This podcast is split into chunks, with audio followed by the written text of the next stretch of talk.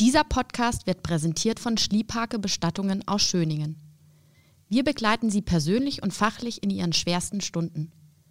Mehr Infos unter www.schliephake-schöningen.de. Schliephake, Tradition seit 1865. Tatort Niedersachsen, der Crime-Podcast der Braunschweiger Zeitung. Alles rund um spannende Kriminalfälle in der Region. Wir blicken gemeinsam mit unseren Redakteuren auf die Hintergründe der spektakulärsten Verbrechen zwischen Harz und Heide. Liebe Zuhörerinnen, liebe Zuhörer, herzlich willkommen bei einer neuen Folge von Tatort Niedersachsen, dem Crime-Podcast der Braunschweiger Zeitung. Mein Name ist Henrik Rasorn und mein Gast heute ist ein alter Bekannter, nämlich Reiser Heusing. Guten Tag. Rainer Heusing war bis 2005 Redakteur unserer Zeitung und viele Jahre Polizeireporter. Heute ist er nicht zum ersten Mal bei uns zu Gast im Podcast. Ein Fall, man muss eigentlich fast sagen, es war sein Fall, weil er maßgeblich zur Lösung beigetragen hat, haben wir in Episode 23 unseres Podcasts vorgestellt. Es handelte sich dabei um den mysteriösen Mord an einer Hausfrau. Und als die Polizei vom Tatort schon damals abgezogen war, fand Rainer Heusing heraus, was sich dort wirklich ereignet hatte. Wirklich ein spannender Podcast, kann ich nur empfehlen. Der heutige Fall, für den ich Rainer Heusing als Zeitzeugen eingeladen habe, versetzt uns zurück ins Jahr 1985. Und dieser Fall, kann man sagen, versetzte eine ganze Stadt in kollektive Trauer und Fassungslosigkeit. Ich persönlich kann mich auch noch an den Fall erinnern. Äh, ich war damals elf Jahre alt, kann mich aber an die Berichte in der Zeitung noch ganz genau erinnern. Ähm, ich habe im Archiv mal nachgeschaut und ein Kollege von äh, Rainer Heusing hat damals über diesen Fall geschrieben. Soweit die Archive vollständig sind, gab es in den vergangenen Jahren in der Bundesrepublik keinen vergleichbaren Kriminalfall. Lieber Rainer, das Ganze ist jetzt 37 Jahre her. Wir blicken mal zurück auf Sonntag, 6. Oktober 1985. Da warst du ja in der Redaktion und die Redaktion hat eine Information bekommen über einen Kriminalfall. Was war denn zu dem Zeitpunkt bekannt? Ja, die Polizei berichtete über einen Fall, der äh, sich schon fünf Tage zuvor ereignet hatte.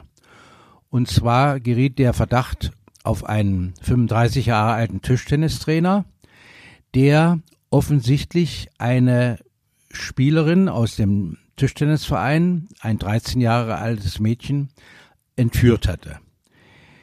In Braunschweig war die Suche nach beiden erfolglos. Mhm. Bekannt war, dass der Trainer an dem bewussten Mittwochabend zwei Spielerinnen nach Hause gebracht hatte, nicht jedoch Britta, mit deren Familie der Verdächtige Rudolf K. befreundet war. Als Ursache könne eine einseitige Liebesbeziehung nicht ausgeschlossen werden, hieß es in der Mitteilung der Polizei. Mhm. Okay. Am 6. Oktober hast du ja auch Kontakt zu der Familie aufgenommen. Wie, in welcher Verfassung waren die denn? Ja, das ist richtig. Die Eltern waren fix und fertig. Der Hausarzt musste in die Wohnung in der Weststadt kommen und äh, beiden Elternteilen Beruhigungsmittel verabreichen. Gemeinsam mit ihren beiden Söhnen hatte die Familie des Mädchens die Umgebung abgesucht, doch vergeblich. Bis Mittwoch waren wir eine intakte Familie, berichteten sie. Mhm. Bisher hatten wir noch nie Probleme mit unseren Kindern. Hoffentlich ist unsere Britta noch am Leben. Den Tischtennistrainer, der ihre Tochter offenbar entführt hatte, bezeichneten sie als vertrauenswürdig. Die Familie hatte ihn öfter zum Essen in die Wohnung in der Weststadt eingeladen, die behindertengerecht war, da der Vater des Mädchens auf den Rollstuhl angewiesen war. Mhm.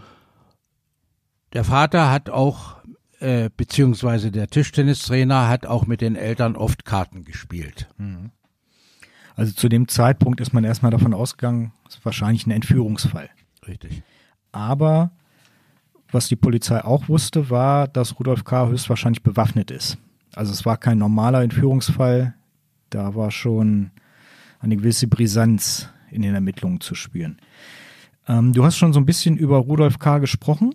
Was war denn das so für ein Mensch? Was ist denn bekannt geworden?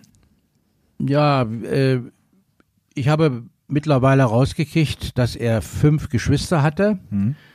äh, lebte in einem Hochhaus in Braunschweig. Beim Bahnhof. Un unweit mhm. des ja. Bahnhofs. Mhm. Er besuchte die Volksschule, machte eine Ausbildung zum Bürokaufmann, arbeitete als Lohnbuchhalter und bildete sich dann zum EDV-Sachbearbeiter weiter. Doch im Oktober 1984 kündigte er seinen Job, weil sich die Arbeitszeiten oft mit den Trainings- und Wettkampfzeiten der von ihm betreuten Tischtennismannschaft des SV Breuzen überschritten. Zudem hatte er sich damals, also 1984, mhm. in die Schülerin Britta verliebt. Vordem hatte er meist nur kurzzeitige Verhältnisse mit Frauen. Mhm. Du hast ja gesagt, er war Tischtennistrainer. Bei welchem Verein war das und äh, welche Funktion hatten er da ausgeführt? Also er war zunächst beim TSV Timmerla und wechselte dann zum Sportverein Breuzem.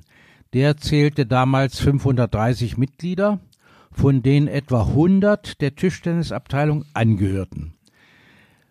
Willi Hornburg, der Vereinsvorsitzende, sagte über Rudolf K., er sei ein netter Mensch. Er hat bei uns immer einen guten Eindruck hinterlassen. Mhm. Ich habe auch mal so ein bisschen im Archiv nachgeguckt, was äh, über ihn geschrieben wurde. Werden Nachbarn beispielsweise zitiert, die sagen, sehr stiller Mensch. Du hast ja schon gesagt, äh, Liebesbeziehungen waren jetzt nicht so sein Ding. Es hat so ein bisschen Anschein, wenn man sich ihn anguckt, auch beruflich nicht so erfolgreich, möglicherweise Minderwertigkeitskomplexe, man weiß es nicht genau.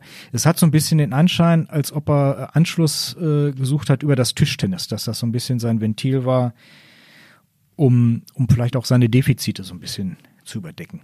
Möglicherweise. Ähm, wann lernte er Britta kennen?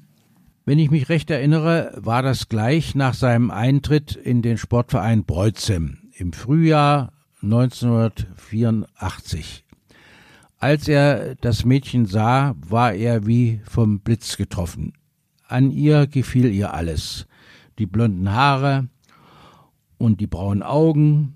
Das Mädchen hat ihm sofort mehr als die anderen Mädchen bedeutet, die er damals in der Tischtennisabteilung betreute. Und er war bestrebt, so oft wie möglich mit ihr zusammen zu sein und knüpfte daher auch gute Bande zu den Eltern des Kindes. Hm. Man muss an dieser Stelle vielleicht nochmal betonen, dass der Altersunterschied zwischen dem Tischtennistrainer und Britta mehr als 20 Jahre betragen hat. Also schon höchst ungewöhnlich. Ja. Ähm, wie entwickelte sich denn Ihre ja, Beziehung, kann man das ja nicht nennen, aber der Umgang miteinander? Also es war so, dass das Mädchen anfangs zunächst äh, gar nicht gemerkt hatte, äh, wie er sie sozusagen anhimmelte. Hm. Und im Laufe der Zeit offenbarte sie sich auch ihren Mitspielerinnen und da fiel auch schon mal das Wort, er verhält sich affig. Mhm. Im Frühjahr 1985 fiel es dann auch unserem Tatverdächtigen auf an, an verschiedenen Anzeichen dass Britta sich mehr und mehr von ihm abwandte. Auch sei sie ihm gegenüber manchmal richtig kratzbürstig geworden, sagte er. Wie das halt so in dem Alter ist. Ne? Aus dem Urteil weiß ich, im Herbst 1985 war sich dann Rudolf K. gewiss, dass es mit dieser Beziehung, die er da vor Augen gehabt hat, so nichts werden würde und er hat dann eine Entscheidung für sich getroffen. Er hat Vorbereitungen dann gemacht. Er ist zur Bank gefahren, hat 5000 Mark abgehoben, hat am Geldautomat dann nochmal weitere 1000 Mark abgehoben. Er hat seine Sporttasche rausgeholt, seine Kleidung reingepackt und Waschzeug.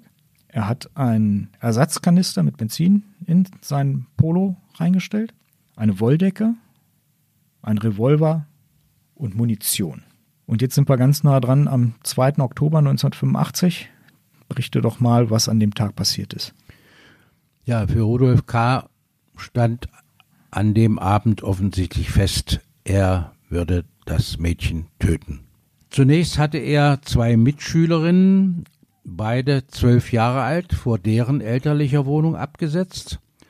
Und dann fuhr er mit Britta, die vor dem meist neben ihm gesessen hatte, aber diesmal auf der Rückbank, über die etwa zwei Kilometer lange Landstraße, die von Breuzim nach Rüningen führt.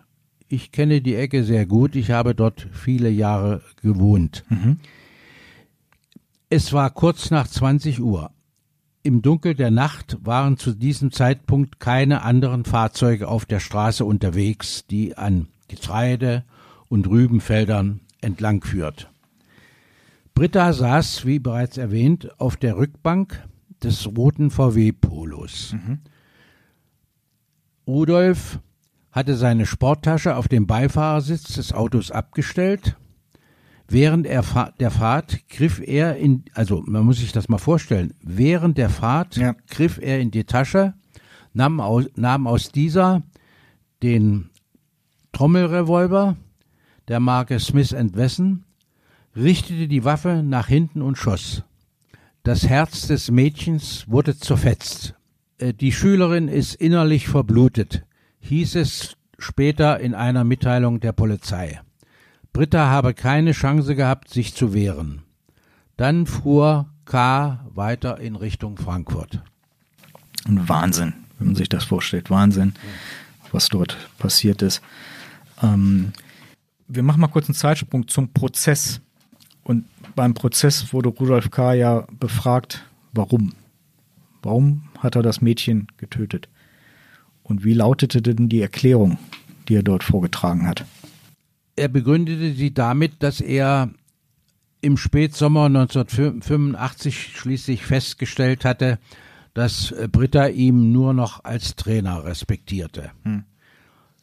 Voller Eifersucht und tief gekränkt zog er Bilanz weil Britta ihm nicht mehr gehöre und auch in Zukunft nie ganz gehören werde, solle sie in Zukunft auch keinem anderen Mann gehören.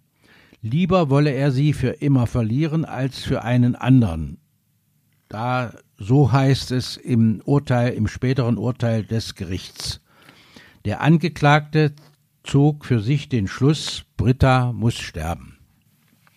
Schüttelt's ein, wenn man das hört, ne? Ja. Wenn man das hört. Ich habe mir mal das Urteil durchgelesen und die weitere Flucht von Rudolf K. mal zusammengefasst. Also, die Tat war am 2. Oktober abends. Die Eltern haben abends dann ja auch Alarm geschlagen, haben den Kontaktbeamten in ihrem Stadtteil alarmiert. Der hat wiederum die Kripo informiert.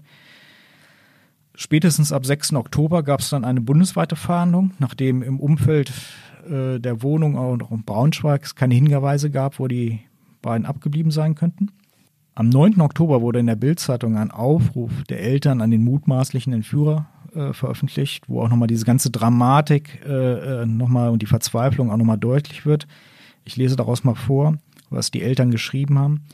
Wenn Sie diesen Bittbrief lesen, dann hoffen wir, dass Sie die verzweifelten Zahlen verstehen. Sie haben unsere liebe Britta unseren Sonnenschein mitgenommen, bitte tun Sie ihr kein Leid an.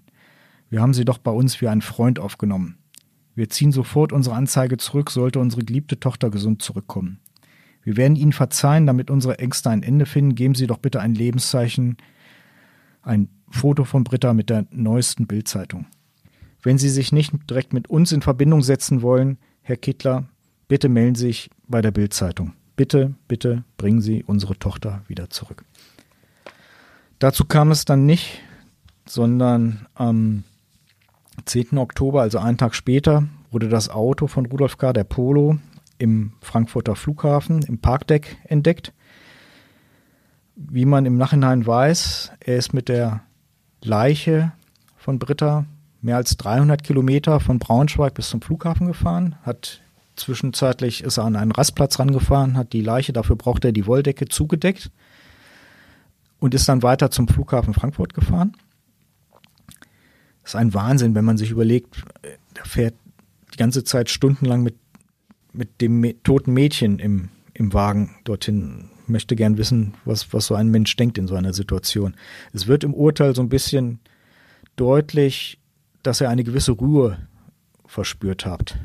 Dass diese ganze Belastung rund um dieses Liebesverhältnis von ihm abgefallen ist. Wie gesagt, das Auto wurde im Frankfurter Flughafen von ihm geparkt. Sein Ziel war damit so ein bisschen die Ermittler zu verwirren, dass er dass die glauben sollten, äh, er hätte mit Britta zusammen ein Flugzeug bestiegen und wäre irgendwo hingeflogen.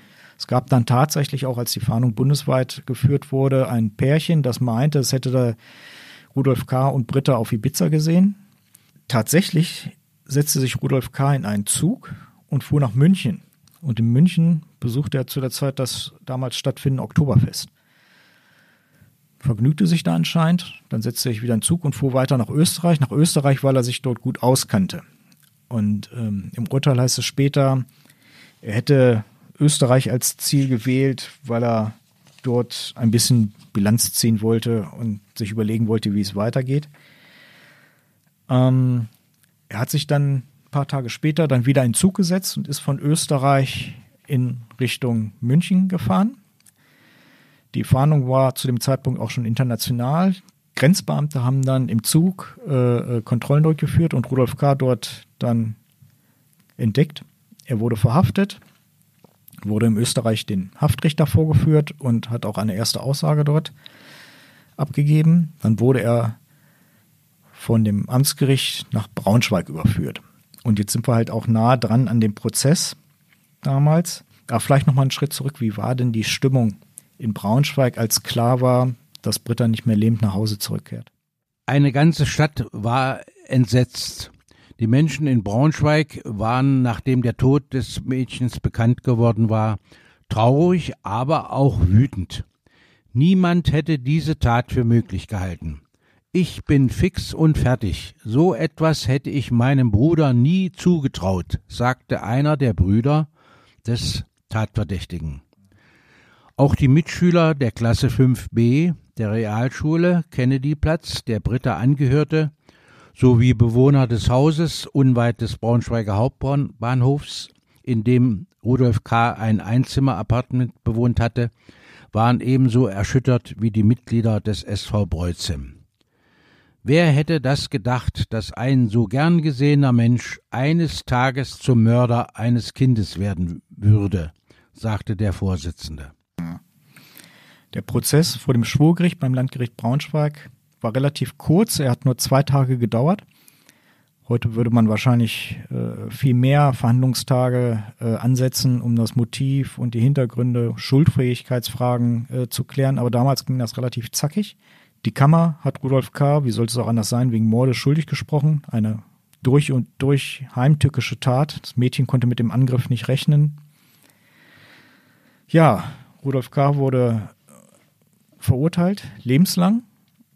Nun weiß man, dass lebenslang nicht wirklich lebenslang bedeutet. Er saß insgesamt 18 Jahre in Haft und ist dann 2004 auf Bewährung freigelassen worden. Zu dem Zeitpunkt war er dann 53 Jahre alt. Jetzt könnte man an dieser Stelle diesen Fall beenden, aber er geht tatsächlich noch weiter. Ich habe mal recherchiert, was aus Rudolf K. geworden ist. Er ist wieder straffällig geworden. Ein paar Jahre später, äh, er hat in der Nähe der Haftanstalt, äh, äh, wo er die zuletzt seine Strafe abgesessen hat, ist er dann auch wohnhaft geblieben. Und in seiner Nachbarschaft hat er sich dann jungen Mädchen genähert. Kindern, um es genau zu sagen. Es gab eine erste Begegnung mit einer Zwölfjährigen, ähm, der sich immer wieder angenähert hat, Händchen gehalten hat, gekitzelt hat. Ähm, das haben die Eltern mitbekommen und haben dann untersagt, dass er weiterhin das Mädchen treffen kann. Dieses Mädchen hatte aber eine Freundin, die war zehn Jahre alt. Und mit dem Mädchen hat er versucht, auch in Kontakt zu treten. Ging mit ihr Hand in Hand, beispielsweise auf der Straße, kitzelte sie an Oberschenkeln. Und es gab eine Situation, die eine Nachbarin beobachtet hat und wegen der er dann auch vor Gericht gekommen ist. Und zwar, das Mädchen äh, saß auf einem Einrad, Rudolf K. hat sie gehalten und hat sich dann von hinten an ihrem Gesäß gerieben. Ist jetzt kein äh, schwerster Missbrauch, aber äh, es ist doch schon eine, eine in diesem Zusammenhang, wenn man weiß, was er für ein, ein Mensch war, was er, was er für eine Tat begangen hat, ist das doch schon wieder eine Tat mit Ausrufezeichen. Er kam halt wieder vor Gericht, diesmal in Hildesheim, und wurde natürlich geguckt, ob der möglicherweise pädophil ist. Ob es da irgendwelche Anzeichen gibt. Das wurde aber verneint. Was aber nicht verneint wurde, ist, dass er schuldfähig ist. Genauso wie im ersten Verfahren übrigens vom Landgericht Braunschweig wurde festgestellt, nein, er ist schuldfähig. Es wurde aber festgestellt dann in dem Hildesheimer Verfahren, dass er eine Persönlichkeitsstörung hat. Möglicherweise ist jetzt meine Erklärung, wer so lange in Haft sitzt, der kann wahrscheinlich ohne Persönlichkeitsstörung gar nicht rauskommen. Rudolf K. hat sich vor Gericht dann in Hildesheim einsichtig gezeigt, seine Therapiewilligkeit bekundet und hat dann tatsächlich ein Urteil bekommen, das nochmal zur Bewährung ausgesetzt wurde, zehn Monate. Was ich von ihm weiß, ist, er lebt bis heute weiterhin an seinem Wohnort. Auch die Familienangehörigen gibt es noch. Lieber Rainer, das vielleicht als Frage zum Abschluss bei diesem Fall. Was denkst du denn über diese Tat? Du hast ja über viele Mordfälle in den 80er Jahren und davor für unsere Zeitung berichtet. Mord war jetzt also nicht außergewöhnlich, aber war diese Tat vielleicht doch anders? Diese Tat war anders. Wir hatten in den 1980er Jahren tatsächlich mehrere Mordfälle, aber es gab andere Ursachen, Eifersucht oder Familienstreit oder es ging um nacktes Geld oder ein Enkel, der seine Großeltern umbrachte. Aber eine derart geplante Tat hat es in dieser Fassung vorher, ja doch, wenn man vielleicht an den Fall Krämer 1977 denkt, aber später nicht mehr gegeben. Hm. Unglaublicher Fall. Und ein Fall, der schon Kriminalgeschichte bei uns in der Stadt geschrieben hat. Lieber Rainer, vielen Dank, dass du uns heute hier bei Tatort Niedersachsen unterstützt hast bei dem Podcast. Ich habe zu danken. Liebe Zuhörerinnen, liebe Zuhörer, vielen Dank, dass Sie bis zum Ende zugehört haben. Ein Bericht zu diesem Artikel wird in den nächsten Tagen dann auch parallel zum Erscheinen des Podcastes in der Zeitung erscheinen. Dann habe ich noch eine Ankündigung zu machen. Und zwar am 22. April ist der bekannte Profiler Axel Petermann bei uns zu Gast im Haupthaus. Wir hatten ihn ursprünglich schon im vergangenes Jahr eingeladen, aus Anlass des Geburtstages unseres Crime Podcasts. Musste leider die Veranstaltung dann ausfallen lassen wegen Corona. Jetzt soll sie aber stattfinden. Petermann wird aus seinem aktuellen Bestseller Im Auftrag der Toten Cold Cases ein Profiler ermittelt vortragen und sich dann auch den Fragen der Zuhörer stellen. Dann habe ich noch eine weitere Neuigkeit anzukündigen und zwar wir haben eine eigene E-Mail-Adresse bekommen. Tatort.niedersachsen.funkemedien.de Tatort.niedersachsen.funkemedien zusammengeschrieben.de wenn Sie Anregungen haben zu diesem Podcast oder zu den anderen Podcasts oder wenn Sie vielleicht einen Tipp haben für einen Fall, den wir hier mal vorstellen könnten, dann können Sie uns gerne anschreiben. Lob, Kritik, wir hören uns alles gerne an und freuen uns. Wir freuen uns genauso, wenn Sie diesen Podcast natürlich an Ihre Freunde weiterempfehlen würden. Wer Gefallen an True Crime hat, dem möchte ich außerdem noch zwei weitere Podcasts empfehlen von Kollegen aus unserer Funke Mediengruppe. Der eine kommt aus dem Westen, er heißt Der Gerichtsreporter, spektakuläre Verbrechen aus NRW. Und der zweite Podcast kommt aus dem hohen Norden. Er heißt Dem Tod auf der Spur des Hamburger Abendplatz. Liebe Zuhörerinnen, liebe Zuhörer, ich wünsche Ihnen einen guten Abend oder einen guten Tag. Mehr Podcasts unserer Redaktion finden Sie unter braunschweiger-zeitung.de slash podcast.